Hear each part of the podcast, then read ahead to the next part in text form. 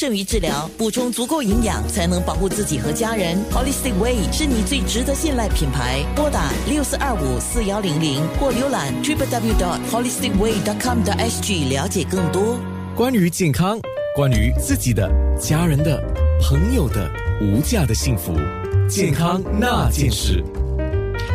我看这段期间，因为这个 COVID-19 呢，也就是说新冠疫情的影响，很多人开始在网络上做很多事情，比如说网络上看剧，这个是最多的了啊。网络上嗯买东西，网络上订餐，网络上哎见面啊。现在我们做节目也是网络，所以现在在九六三号 FM 的面部，还有九六三号 FM 的 ANNA 的面部上，都可以看到我们这个健康的近视的视频，还有听到我们广播的节目。那最重要的。是我们现在要来了解，在网络上还可以看病。之前家庭医生有说，有一些情况啊是没有办法通过网络看病的，但是有一些还是可以执行的。我们今天有 Watson 的业务发展经理，也是药剂师小慧。那么说的这个视频看病嘛，就是我们刚才讲的 Telehealth，它整个的步骤是怎么进行的呢？哎，Hello 啊，Facebook 的朋友大家好。那典型的环节呢，包括三大步骤。线上问诊、开电子处方以及药品审核或配送。那在线上问诊呢，医生必须具备线上问诊的资格，然后他们也会确保病人呢的病情适合线上问啊线上问诊吗？那的那个记录是否可可查询或者是可追溯等。那当啊医患双方的问诊过程后，医生对病人的病情有了一定的了解，这时候他们就会开电子处方。一般上，电子处方的资料就包括诊断结果、医嘱、药品用法、用量等。那最后的步骤呢，医生还会加入他们的电子签名。那来到最后一个环节呢，药剂师我们就会收到电子处方，并进行药品的审核或者是配送。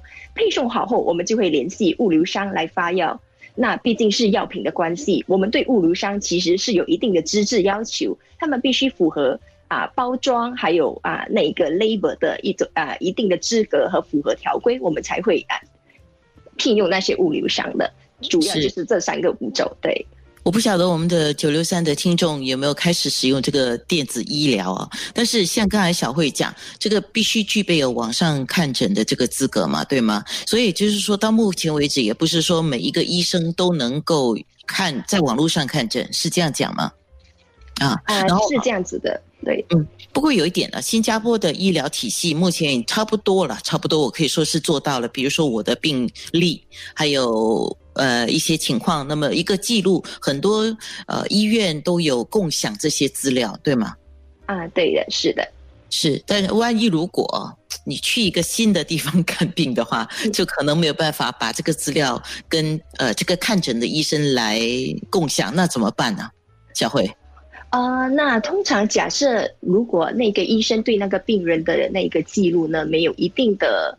了解或了解的话，一般上他们可以当场就拒绝病人的线上问诊，然后让他们到啊。正规的医院去进行啊传统的面诊的，对哦，原来是这样子。那我们真的在面部上还可以问更多了啊！当然，呃，这个时候可能要麻烦直播室的金云帮我一个忙，九七幺七零九六三就是我们的 WhatsApp 号码。你们如果有问题要问的话，你可以 WhatsApp 到九七幺七零九六三。可是我们的面部直播还是继续当中的。健康那件事九六三。